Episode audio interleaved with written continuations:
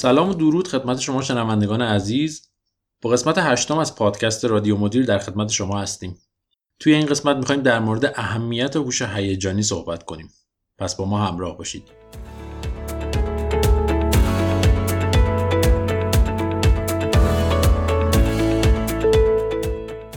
اوایلی که تازه سر کار رفتید متوجه میشین که خیلی از همکاراتون به اندازه شما باهوش و پرتلاش هستن. اینجا باید بفهمید که کلید موفقیت حتما چیزی غیر از ایناست. تجربه ثابت کرده که برای پیشرفت در کار و بالا رفتن از پله ترقی یکی از مهمترین عوامل تمایز هوش هیجانی یا همون emotional intelligence هست که به اختصار بهش EQ هم میگن. ممکنه شما بهترین کارمند سازمان از نظر عمل کرد باشید اما بدون داشتن هوش هیجانی هیچ وقت کسی شما رو به رسمیت نمی‌شناسه. از کارتون قدردانی نمی‌کنن تشویق یا ترفیع نمی‌گیرید و حقوق دریافتیتون کمتر از اون چیزی خواهد بود که واقعا باید دریافت کنید. تقویت هوش هیجانی برای یه فارغ التحصیلی که تازه مشغول به کار شده همونقدر مهمه که برای یه مدیر اهمیت داره. هوش هیجانی به شما کمک می‌کنه تا بتونید به احساسات خودتون و دیگران نظارت داشته باشید. احساسات مختلف رو تفکیک کنید، اونها رو به درستی بشناسید و از این اطلاعات برای هدایت نحوه تفکر و رفتار خودتون استفاده کنید. این روزا هوش هیجانی اهمیت خیلی زیادی داره. محیط های کاری پیچیده و کسب و کارهای بین المللی نیاز به ارتباطات قوی در ابعاد مختلفی دارن. اما چطور باید هوش هیجانی رو تقویت کرد؟ برای اینکه بتونیم هوش هیجانی رو تقویت کنیم، باید اول بدونیم که اصلا هوش هیجانی چی هست. هوش هیجانی یه چیزی فراتر از شخصیت یا کاریزما داشتنه و اغلب از طریق رفتارهای مثل تطابق پذیری، همکاری جمعی و همدلی نمود پیدا می‌کنه. خب همچین رفتارهایی رو چطوری باید از خودمون بروز بدیم؟ با داشتن گوش شنوا خونسرد بودن و انعطاف پذیر بودن در مواجهه با مشکلات. بها دادن و کمک کردن به همکارا ارتباط و همدلی با مشتریا. داشتن هوش هیجانی در محیط کار بیشتر از همه به روابط ما برمیگرده.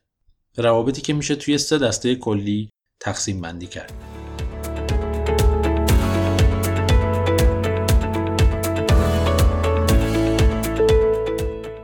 دسته اول ارتباطات ما با خودمونه. مثل خداگاهی یا توانایی تطابق پذیری. خداگاهی توانایی شما برای درک نقاط قوت و ضعفه و اینکه بتونید احساسات خودتون رو بشناسید و بفهمید که چطور این احساسات می‌تونه روی افکار و رفتار شما تاثیر بذاره.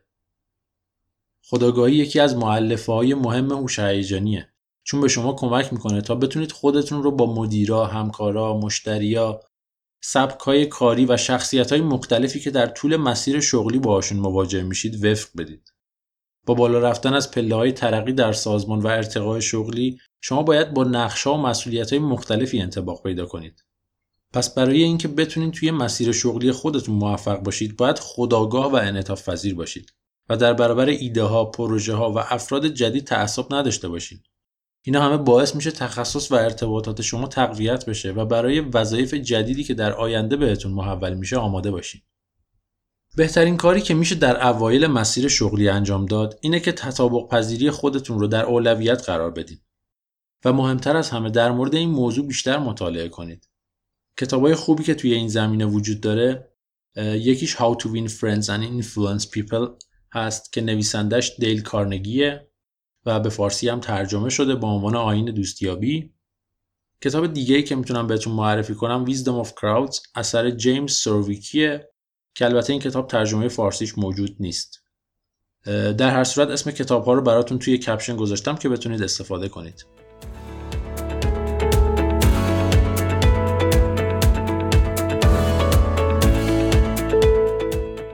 دسته دوم ارتباط با همکاراست. مثل همکاری جمعی یا تشریک مسایی همکاری با دیگران در سازمان خیلی ضروریه چون کارها معمولا به صورت تیمی انجام میشه. از اونجایی که اعضای تیم‌ها ممکن از هر جایی در داخل یا خارج از کشور با هم کار کنن و همینطور رواج پیدا کردن دورکاری اهمیت همکاری و تعامل خیلی بیشتر از قبل به چشم میاد. امروز برای موفق بودن در سازمان باید بتونید به خوبی با همکاراتون کار کنید که در نهایت باعث موفقیت تیم شما بشه. چون نتایج ارزیابی عملکرد یک سازمان برگرفته از عملکرد شرکت و های اونه در حالی که اعضای تیم باید نسبت به توانایی و دیدگاه همدیگه اعتماد داشته باشن ولی خب نمونه های زیادی دیده شده که کارکنان به خاطر رسیدن به حس رضایت شخصی به جای همکاری با تیم عملکرد انفرادی رو ترجیح دادن. شما می‌تونید توانایی تیم ورک خودتون رو با کمک به هم تیمی ها ارتقا بدید. حتی در پروژه هایی که به طور رسمی از شما درخواست مشارکت نشده باشه. باید بتونید با دقت اختلاف نظراتون رو مدیریت کنید و به جای کسب امتیاز نتورک خودتون رو توسعه بدید. برای اینکه توانایی تیم ورک بودنتون رو بسنجین بهترین روش اینه که ببینید آیا دیگران برای همکاری با شما اشتیاقی دارن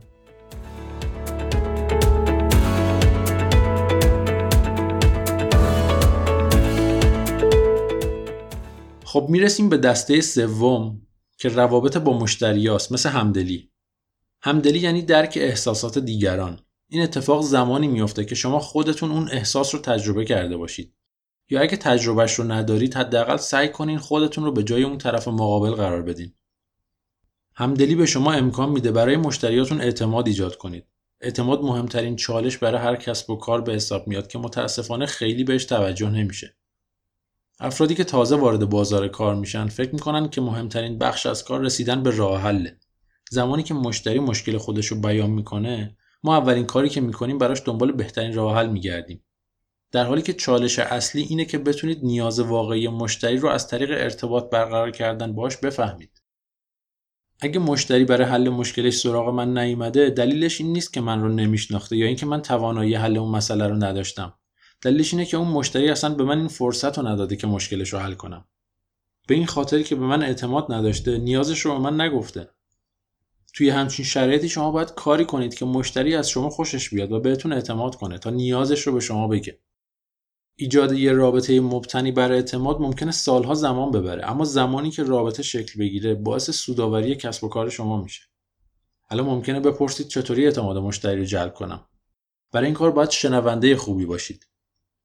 به طور کلی دو دسته شنونده داریم. دسته اول اونایی هستن که گوش میدن تا بتونن خیلی سریع جواب بدن و دسته دوم اونایی هستن که هدفشون شنیدن صحبت های طرف مقابله. اسم آدمای دسته اول رو می‌ذاریم دیکشنری.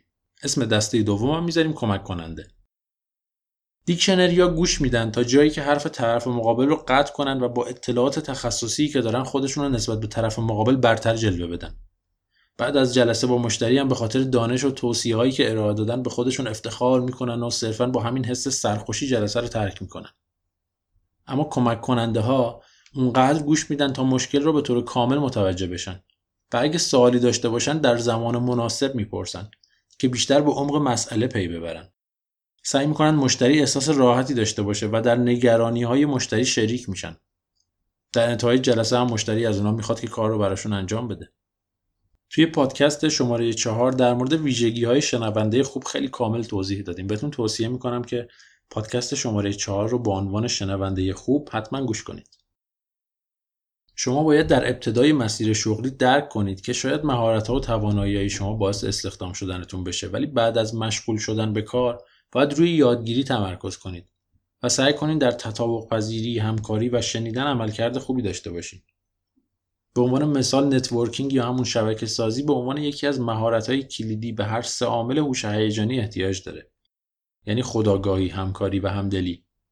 خودآگاهی به شما کمک می‌کنه افراد مناسب برای network زدن رو به خوبی تشخیص بدید اینم فراموش نکنید که برای دستیابی به منافع شبکه سازی باید صبور باشید. ایجاد اعتماد و صداقت در شبکه افراد مرتبط با شما کمک می‌کنه تا با گروهی از افراد متفاوت که به موفقیت و پیشرفت شما اهمیت میدن روابط عمیقی برقرار کنید. البته شبکه سازی فقط یه مثال بود. هوش هیجانی به عنوان یه مهارت کلیدی الان بیشتر از هر زمان دیگه ای اهمیت داره چون روش انجام کارها به نحوی تغییر پیدا کرده که مسائل احساسی خیلی بیشتر از قبل جای تخصص و مهارت رو گرفته. پس با تقویت مهارت هایی که بهش اشاره کردیم سعی کنید خودتون رو نسبت به سایر همکارا متمایز کنید تا زندگی و شغل رضایت بخش داشته باشید.